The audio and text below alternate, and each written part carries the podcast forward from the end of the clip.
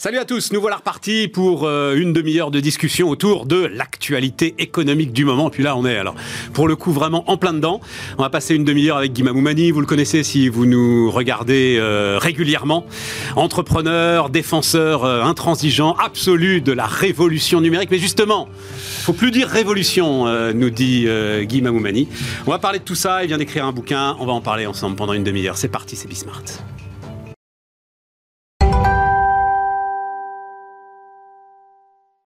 Faut plus dire révolution, euh, Guy. Il faut dire mutation. Euh, transformation. Transformation. Transformation, oui, parce que la révolution, elle est presque déjà passée. Hein. c'est l'avènement d'Internet. Hein. Aujourd'hui, on passe dans une, euh, un niveau de maturité par rapport à l'utilisation du numérique dans notre quotidien. Alors, ton bouquin s'appelle Pour un numérique humain. C'est la seule critique que je vais faire, c'est sur le titre. Oui. peut-être pu être plus inventif.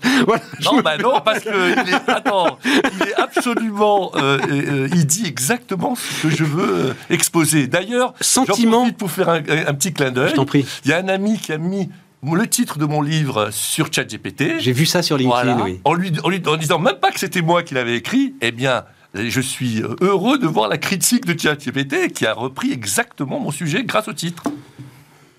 Oui, mais justement, c'est pas une très bonne nouvelle parce que ça veut dire que c'est quelque chose d'un petit peu banal, d'un petit peu, d'un petit peu commun, ce que n'est pas ton livre justement. Bref, je referme la parenthèse. Ah, On s'en fout du titre, euh, Guy. L'important, c'est tu, pourquoi t'écris ce bouquin? Parce que euh, on a le sentiment, tu as le sentiment, tu décris le sentiment d'un numérique qui a changé de dimension avec l'intelligence artificielle et qu'on est devant quelque chose. Euh, je crois que tu emploies le mot anthropologique hein, deux trois fois, mais en tout cas qui remet en cause les fondements de l'humanité. Il faut euh, dire les choses comme ça. En tout cas, des gars comme Elon Musk, par exemple, disent les choses comme ça. C'est ça le cœur du bouquin. On est euh, d'accord. c'est exactement le sujet. C'est exactement le sujet. Il y a quelques années, j'avais écrit un livre qui s'appelait L'apocalypse numérique n'aura pas lieu, qui était finalement une sorte de défense hein, de la révolution numérique. Et puis c'est vrai, en donc, novembre 2022 est apparu ChatGPT et qui a remis d'actualité tous ces sujets en donnant une perspective absolument incroyable euh, sur la transformation numérique et qui touche euh, chacun d'entre nous. Et c'est pour ça que c'est une révolution anthropologique et c'est pour ça d'ailleurs qu'elle a créé de l'anxiété ça va au-delà du numérique en fait. Et ton bouquin insiste beaucoup là-dessus, et en ça je trouve très bien. C'est le progrès. Euh, exactement. C'est un bouquin sur, plus sur le progrès que sur le numérique. alors, tu alors, tu cherches à le définir. Oui. Tu cites Victor Hugo. Oui, bien sûr, parce qu'il y a beaucoup de discussions. Il y a des philosophes qui écrivent euh, sur euh, la destruction de, l'humanité par le numérique. Et moi, j'ai la conviction que c'est un progrès. à une seule condition, quand même. Alors, j'ai cité Victor Hugo, mais c'est surtout Bergson que j'aime beaucoup, hein, qui dit finalement le futur n'est pas ce qui va arriver, mais ce que nous allons en faire. Donc, tout l'objet du livre, c'est montrer quelles sont les conditions pour s'approprier cette transformation numérique. Moi, je suis pas d'accord avec toi. C'est Victor Hugo qui est bien plus pertinent. Oui. Victor Hugo parle d'un élan collectif. Oui. Bon, non. Voilà. et, tout le sujet, euh, et là, mais on va parler évidemment de euh, ta carrière de prof, etc. Tout le sujet, c'est d'embarquer l'ensemble de ceux qui se sentent à l'écart.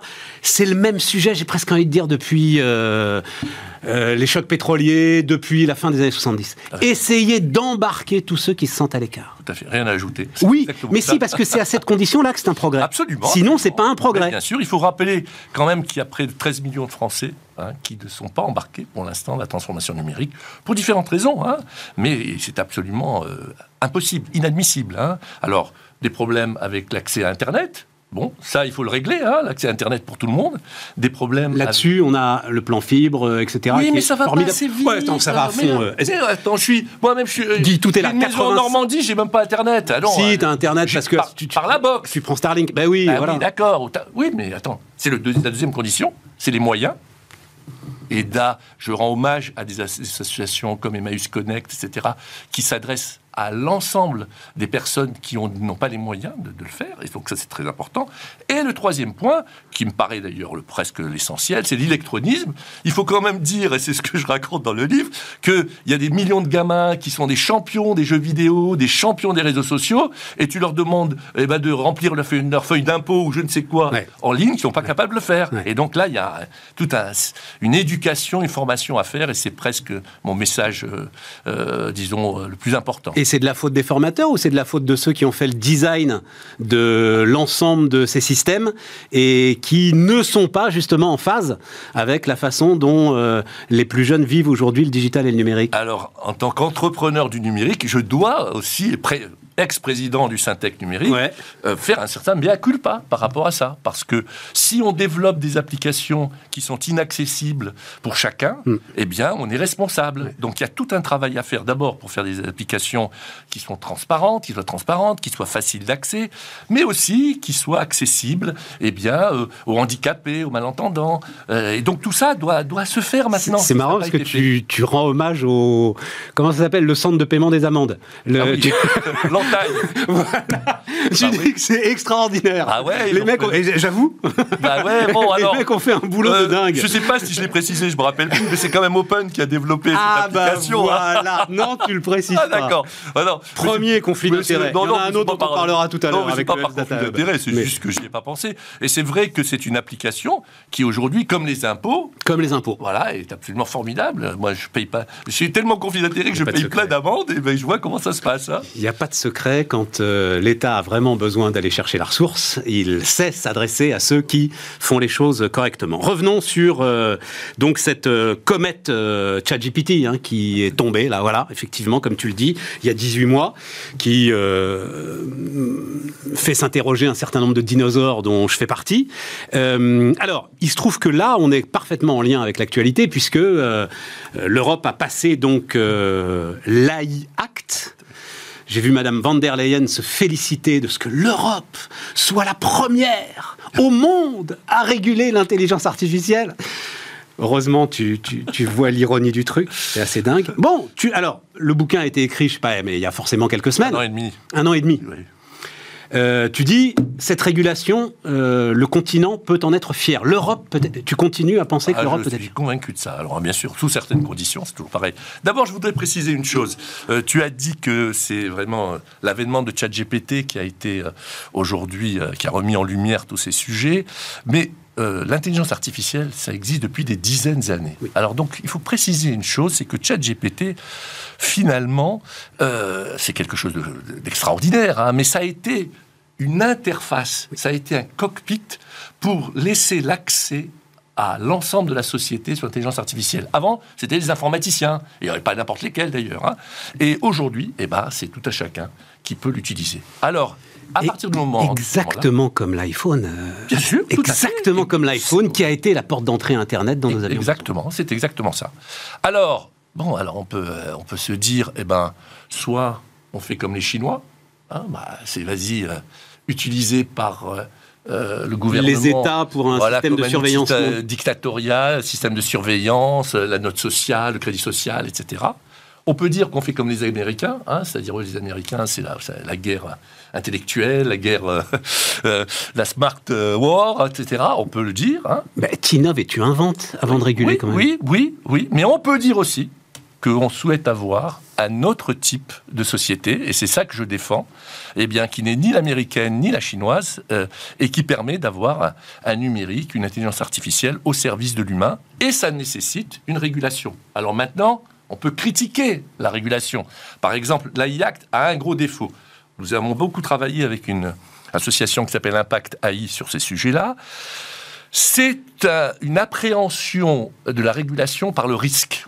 Voilà. Et donc, il y a un petit côté négatif. Et, d'ailleurs, le gouvernement euh, français a essayé euh, justement d'atténuer ça pour ne pas diminuer l'innovation, parce que c'est ça le risque, bien sûr. ok euh, mais il n'en reste pas moins que quand on a fait le RGPD il y a quelques années, tout le monde a crié de la même façon, et qu'aujourd'hui, 70 États ont fait un RGPD.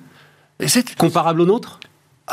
Inspiré, inspiré, comparable, oui, on peut dire comparable. Oui, mais le, diable est dans les détails quand oui, bien sûr. Je, lisais là, effectivement, ce que disent les entrepreneurs du numérique qui, euh, euh, donc, le, la France n'est pas parvenue à imposer sa ligne pro-innovation euh, à Bruxelles.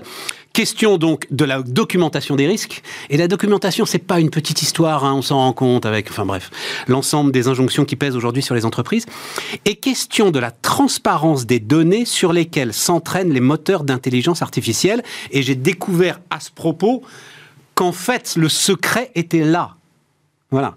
C'est ça le truc. Bien sûr. Le patron de, de euh, Mistral, donc la, la, dernière fierté française en date, mhm. dit très clairement, notre secret industriel, c'est les données sur lesquelles s'entraîne notre intelligence artificielle. Bien sûr. Bah, une IA sans données, c'est comme un moteur sans essence. Bah oui, mais ça veut dire que tu, ne dois pas faire de transparence, parce qu'à ce moment-là, tu es en train d'ouvrir à tous tes concurrents le livre grâce auquel tu apprends à lire et grâce auquel tu travailles. Donc c'est pour ça qu'il faut gérer ça. Je ne dis pas que... Ouais, d'accord. Qu'il ne fallait pas l'utiliser. Nous avons, aujourd'hui, quoi que nous fassions, nous laissons une empreinte qui est la donnée, une trace qui est la donnée. Donc des milliards, des milliards de données on en a besoin pour l'intelligence artificielle, parce que sinon, elle ne se nourrit de rien. Par conséquent, il faut trouver le moyen bah, de le faire avec eh bien, de la transparence, de l'éthique, de la responsabilité, pour ne pas qu'on en fasse n'importe quoi. Ça s'appelle une régulation. Alors maintenant, évidemment, il faut en faire une bonne régulation, mais je pense que on n'aura pas d'avènement d'intelligence artificielle s'il n'y a pas de régulation. Ouais, mais moi je suis surpris que ça vienne si tôt.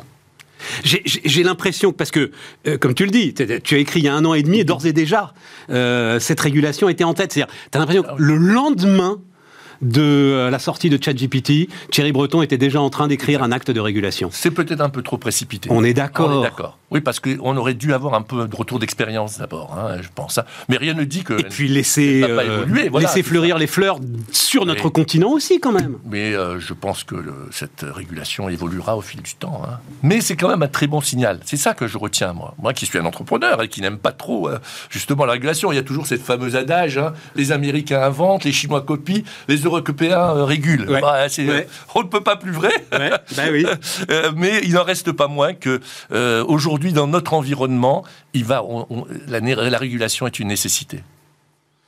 Euh, un point quand même. Alors effectivement, tu as raison, mais ça c'est un sujet qui commence à m'intéresser là, et puis j'y reviendrai. Euh, tu as raison, évidemment, l'intelligence artificielle n'a pas euh, démarré avec ChatGPT, mais si je parle business, si je parle dans la vie des entreprises, en fait, ça n'était que déception. L'ensemble des systèmes qui embarquaient de l'AI pour, notamment les fonctions support, hein, comptabilité, finance, RH, etc. Finalement, c'était déceptif, et tu voyais des opérateurs qui se retrouvaient quand même à faire du tableau Excel derrière parce que le truc leur et là, bim, pour la première fois, on s'est retrouvé avec une sorte de résultat immédiat, automatique. Ça, ça, change tout. ça, change tout. Et on est au centre du propos du livre, hein, c'est que ça ne sert à rien de faire des technologies qui ne soient pas accessibles. Et donc euh, aujourd'hui, ChatGPT, l'intelligence artificielle générative en général, a permis d'avoir eh bien un accès au plus grand moteur euh, de l'histoire euh, de transformation. Et je crois que ça va être formidable, à condition eh bien, euh, quand même, d'éduquer, de former. Prenons l'exemple des services publics, par exemple. Vas-y. voilà, les services publics qui sont critiqués. Ah, franchement, pour aller faire une carte grise aujourd'hui, euh, il, faut être un. Non, la carte grise, c'est quasi automatique. C'est carte d'identité, passeport. Non, non, même la euh. carte grise, non, même, même toute façon, même une carte d'électeur, c'est pas, c'est pas évident, puisqu'on te demande de, venir à la mairie. Hein, enfin, je veux pas, on va pas parler carte grise, mais il se trouve que je l'ai fait très très récemment. tu l'as facilement. ah ben, c'est, tu, bah, n'as pas à te déplacer, c'est en ligne, tu la reçois chez toi. Il y a plein de gens qui, se plaignent, hein, qui se plaignent. Ah, hein, bref, refermons la parenthèse carte grise. n'arrivent pas à le faire. Mais les papiers d'identité, ça c'est très clair. L'identité, n'en parlons même plus. Donc, la conclusion, c'est que, alors, d'abord, il faut introduire, justement, comme on l'a fait, hein, euh, bah, une numérisation hein, de ces process. Ensuite, ça va libérer du temps. Ça va libérer du temps pour que les agents puissent justement aider ceux qui n'y arrivent pas. Et donc, ça, c'est ça le progrès. Hein, c'est ça qui est humain. ce n'est pas humain d'aller faire la queue à une mairie ou ailleurs pour aller faire sa carte grise. ce que tu dis, le numérique, il faut apprendre à l'aimer. Tu vas plus loin hein, que la ah, simple. Euh, il faut apprendre à l'aimer. Ben oui, aujourd'hui on le subit, alors qu'au contraire, on devrait dire mais quel progrès C'est fantastique Ces métiers qui disparaissent, qui sont pénibles, je ne vois pas pourquoi on doit les défendre, si au contraire ils sont remplacés par des métiers qui sont encore plus humains. Et alors ça, ça passe par un truc important, je vais te lire. Les techniciens du numérique. Donc, ce qu'il faudrait mettre en œuvre, c'est l'approche dite de mutation, euh, comme tu dis. L'introduction des technologies numériques n'est alors que la composante instrumentale d'une reconfiguration du parcours pédagogique dans sa structure et son esprit. Et ça veut dire que les techniciens du numérique ne peuvent plus se contenter de sciences dures et faire l'impasse sur les humanités, la sociologie, la politique, la communication. Ils doivent, devenir des spécialistes du comportement des usagers du numérique autant que des experts du langage Alors, c'est fondamental parce que c'est exactement la différence qu'il y a entre informatique et numérique. L'informatique, c'est une techno. Ça a automatisé des process, ok. Euh, avant, on faisait une compta, il fallait une semaine avec 50 euh, personnes. Maintenant, avec un ordinateur, tu le fais en un quart d'heure. ça, c'est l'informatique. Le numérique, et c'est en ça qu'il faut l'appréhender différemment, c'est une révolution sociétale. et donc là, à tous les moments de notre vie, le numérique est en train d'intervenir. Si on n'est pas prêt à l'utiliser, on ne va pas l'aimer. Et dans ce cadre-là, tu dis interdire le portable à l'école, c'est une connerie. Alors voilà, ça c'est le truc qui va être le plus critiqué de mon livre, j'en suis sûr. Alors donc, l'interdiction du portable à l'école, interdiction de GPT, chat GPT à Sciences Po, euh, interdiction, j'entends maintenant le président de la République, et pourtant hein, quand même euh, quelqu'un qui est technophile. Technophile. Interdiction des écrans à la maison, on va les surveiller les écrans. Mais non. Tout ça, ça ne sert à rien. C'est même contre-productif. À condition que, évidemment, on sache s'en servir, qu'on sache l'utiliser à bon escient. Évidemment je ne suis pas pour que les enfants euh, se fassent du réseau social pendant que le prof est en train de faire son cours. C'est évident, c'est pas de ça dont on parle. En revanche, il y a des applications aujourd'hui qui te permettent d'utiliser ton smartphone comme un outil pédagogique. Et là, c'est autre chose. J'ai découvert ça, le mode collège. Absolument. Comme il y a un mode avion, le mode collège. Ah, tout à fait. Alors, et ça, je ne savais pas que ça existait. C'est une start-up qui sera très heureuse que je la cite, qui s'appelle Modco. Et que je vais faire venir. Voilà. Ça eh ben, m'intéresse. vraiment, tu devrais. C'est très intéressant parce qu'il y a une touche Modco comme il y a un mode avion, et évidemment, là, le professeur prend le contrôle du smartphone. Et évidemment, interdit certaines choses. C'est exactement ce qu'il faut faire. Et là, je fais référence à mon expérience de prof de maths. Euh, dans, les années 80, dans un lycée professionnel à Sarcelles, euh, avec des élèves vraiment en difficulté, où nous avons introduit les calculatrices programmables. Et nous avons fait quelque chose d'extraordinaire, des élèves en difficulté en train de programmer des, des problèmes difficiles. Tu dis, il y a la même chose quand tu étais prof de maths, les calculatrices programmables, les profs se sont mis à dire oh, les élèves vont plus savoir compter, c'est pas possible, machin, etc. C'est exactement l'inverse. Parce que, contrairement aux idées reçues, pour utiliser correctement une calculatrice, il faut dominer parfaitement ces tables de multiplication. Parce que si je te fais 2315 fois 6514 euh, et que tu me dis ça fait 120 euh, euh, milliards, je dis ah non, parce que moi je sais compter 2000 fois 6000, ça fait 12 millions. Et donc, de la même façon, pour le GPS, avant de donner à l'utilisation la GPS, file des cartes à des enfants et, qui se perdent de façon à ce que quand le GPS dit une bêtise, eh bien il te va dire ah mais non attends c'est pas le bon chemin. Et on arrive à ChatGPT c'est exactement la même chose. Je conteste l'idée que ChatGPT va tout remplacer, euh, va, va remplacer l'humain. Non, parce que l'humain doit être assez mûr, assez formé pour comprendre quand ChatGPT dit une connerie ou pas. C'est pour l'instant ce que disent encore les chefs d'entreprise d'ailleurs, hein, puisque je parlais de ça, de l'IA en entreprise. L'idée c'était, ok, euh, l'IA est plus forte que l'homme sur tout un tas de trucs, mais l'homme plus l'IA, c'est plus fort que tout. Ah là, je signe. C'est exactement ça. D'ailleurs, quand on dit... Euh, je peux le citer, phrase du patron d'Edenred. Bah super, je, je, souscris. Quand tu, entends docteur euh, Laurent Alexandre dire, par exemple, que euh, les développeurs vont disparaître, mais il me fait rire parce que je lui dis depuis des années, toi tu dis ça, et moi j'en recrute 1000 par an et il m'en manque encore 1000. Ce qui va disparaître, peut-être, un jour, c'est le développeur sans intelligence artificielle. Oui, voilà. mais il y aura de plus en plus de développeurs qui sauront utiliser l'intelligence artificielle et qui vont gagner en productivité. Et donc là, on tombe sur ce truc qui t'embête un peu d'ailleurs, mais c'est l'homme augmenté. Oui. Et, ça t'emmerde un peu parce que, pardon, ça t'embête un peu parce que, bah oui, mais bon, euh, euh, tu dis on est au bord du transhumanisme derrière, euh, voilà, Elon Musk a mis une puce dans le cerveau d'un gars là. et ça m'embête pas du tout, c'est que. Bah, on revient sur ces questions de limites. Oui, oui, je, veux lutter contre ça. Je veux lutter contre ça. Moi, je suis contre le transhumanisme. Bah, par contre, je suis pour un homme augmenté par sa formation, par son intelligence, ce qui est autre chose. Et par les outils numériques. Et voilà, un radiologue avec une intelligence artificielle va être super plus euh, productif qu'un radiologue sans intelligence artificielle. Et c'est valable pour n'importe quel métier. C'est une, une, chef d'entreprise aussi qui me disait autour du numérique sur les mômes euh, avec le portable à l'école. Elle disait, mais tu sais, nous, quand on était jeunes, on pouvait toujours regarder par la fenêtre. Hein. Si, si, le cours du prof est pas intéressant, il sera pas intéressant que tu aies un portable. Ou ça, c'est encore à un autre niveau. Oui, mais, mais non, parce que c'est le cœur du truc. C'est exactement ce que tu dis. Oui, il, faut, ah, il faut que les profs s'approprient ces, ces, oui, mais outils. Il ne faut pas que ça soit vu sous l'angle négatif. Non, mais tu dis, tu dis, attends, parce que tu le dis, il faut que tu le dises quand même, c'est du boulot. Ah, tu tapes un peu sur tes anciens collègues en eh, disant faut revoir tous les programmes. bien sûr, j'ai même faut changer les examens. Voilà, j'ai même employé un terme qui m'a été critiqué par mon épouse parce que j'ai parlé de paresse des profs hein, eh ben examens. Eh, et, je le revendique, c'est-à-dire que ça c'est euh, Alain Goudet, un prof de Néoma, qui l'a dit. Si ChatGPT réussit l'examen, il faut, chanter, il faut, changer l'examen. Voilà. Comme on a fait pour les calculatrices. On ne fait pas les mêmes problèmes aujourd'hui que ceux qu'on faisait à l'époque. Le temps tourne très vite. Euh, Metaverse Web 3. Oui. Alors là, es, tu restes à fond dedans. À fond, à fond. Mais oui, parce que, alors je sais, j'ai écrit un an et demi. Hein. depuis, ça a été condamné. Mais depuis, c'est mort. Mort, bien sûr. Mort. Mais oui, bien sûr, c'est mort. Comme Internet était mort en 2001, quand. Euh, je discutais avec des gars de Carrefour, ça les, fait, ça les faisait sourire. Oui, bien sûr. Dire, au fait, vous, on a un terrain dans le métaverse. nous, vous n'y avez pas été. On a un magasin dans le métaverse. Alors, je vais quand même. Là aussi, je suis je, mets des conditions à. C'est ça qu'il faut retenir. Hein. D'ailleurs, c'est le sous-titre du livre. Hein. C'est huit conditions. huit hein. conditions. Et en fait, ce que, ce que je, où je suis euh, vraiment, euh, comment dire, presque euh, convaincu, c'est que le Web 3, avec ce qui le compose, la blockchain, les NFT, le métaverse, eh bien, ça deviendra incontournable un jour. Je ne sais pas quand d'ailleurs, je ne suis pas un futurologue.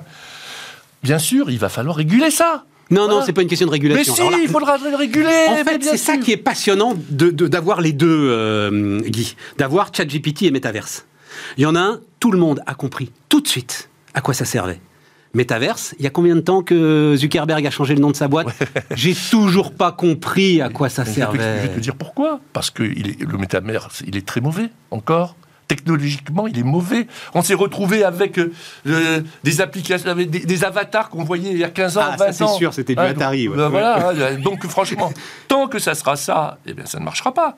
En revanche, dans 5 ans, dans 10 ans, les technologies permettront d'avoir un métaverse qui sera beaucoup plus humain, et à ce moment-là, tu verras. Tu crois qu'il y a une aspiration à une vie parallèle numérique? Non. je comprends, et euh, c'est au système. Donc, pour l'industrie, le jumeau numérique, l'ensemble de ces éléments, il n'y a évidemment pas photo, mais c'est déjà fait d'une certaine manière. Je vais donner un exemple. Samedi, j'ai fait des courses avec ma femme. J'en pouvais plus. Et alors je lui ai dit, alors euh, pourquoi est-ce qu'on ne fait pas sur Internet? Elle me dit, ben non, j'arrive pas parce que euh, je dois voir les nouveaux produits, etc. Et je lui ai dit, t'as raison, le métaverse, ça te permettra de le faire. Tu te baladeras avec ton, euh, ton caddie dans un casino ou un, est-ce que ça vaut Est-ce que ça vaut? Parce que, alors c'est ça aussi que je vois avec les, les, entreprises, le truc qui est très intéressant là sur GPT qui est en train de monter, c'est la facture.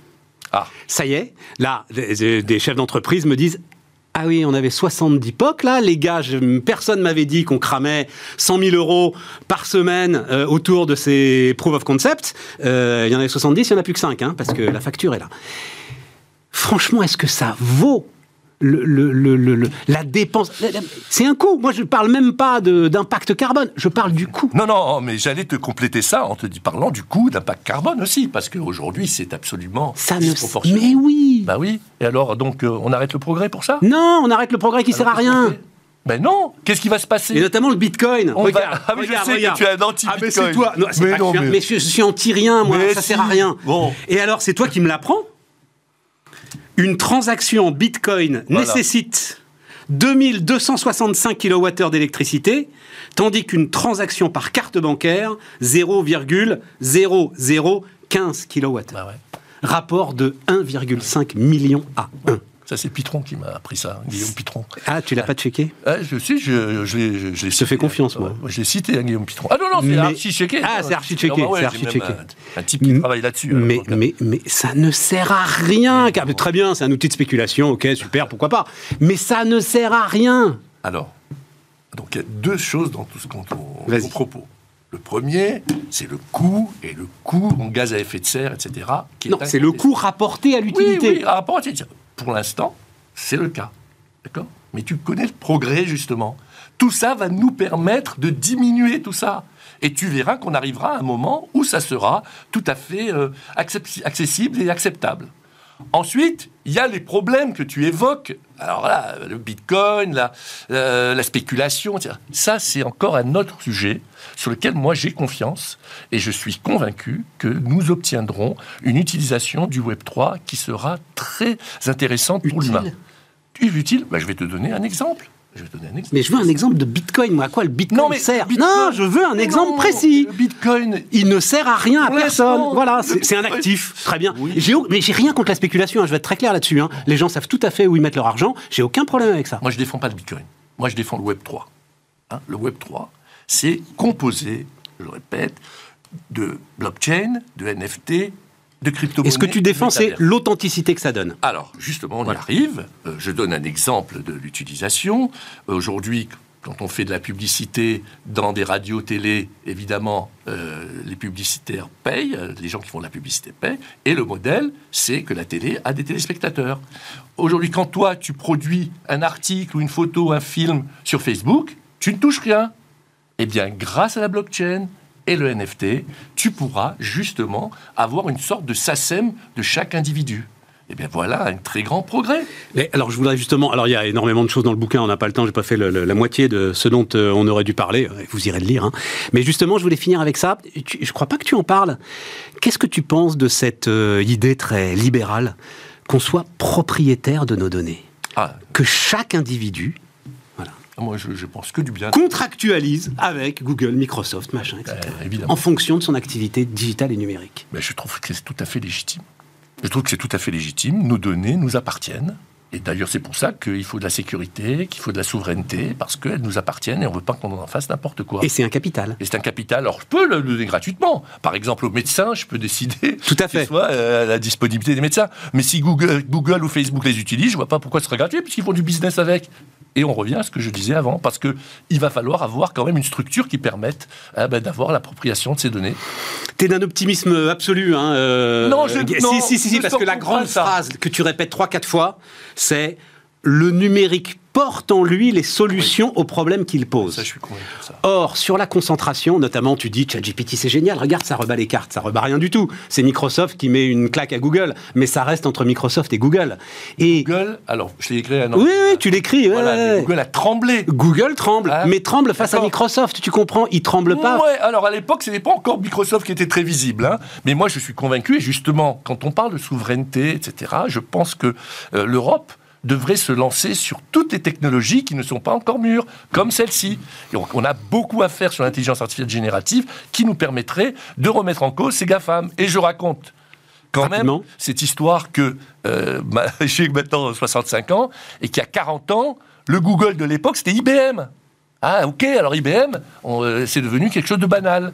Et tout ça est toujours parce que nous sommes dans ce secteur qui me donne autant d'optimisme de rebattre les cartes à chaque fois. Bon. Mais euh, oui, euh, juste, j'avais un mot de conclusion. Ah, mais oui, voilà, c'est ça. Le, sujet, c'est qu'on est occupé à réguler, euh, mon cher Guy, pour revenir au début. Voilà. Et, et, et, moins à entreprendre et à innover.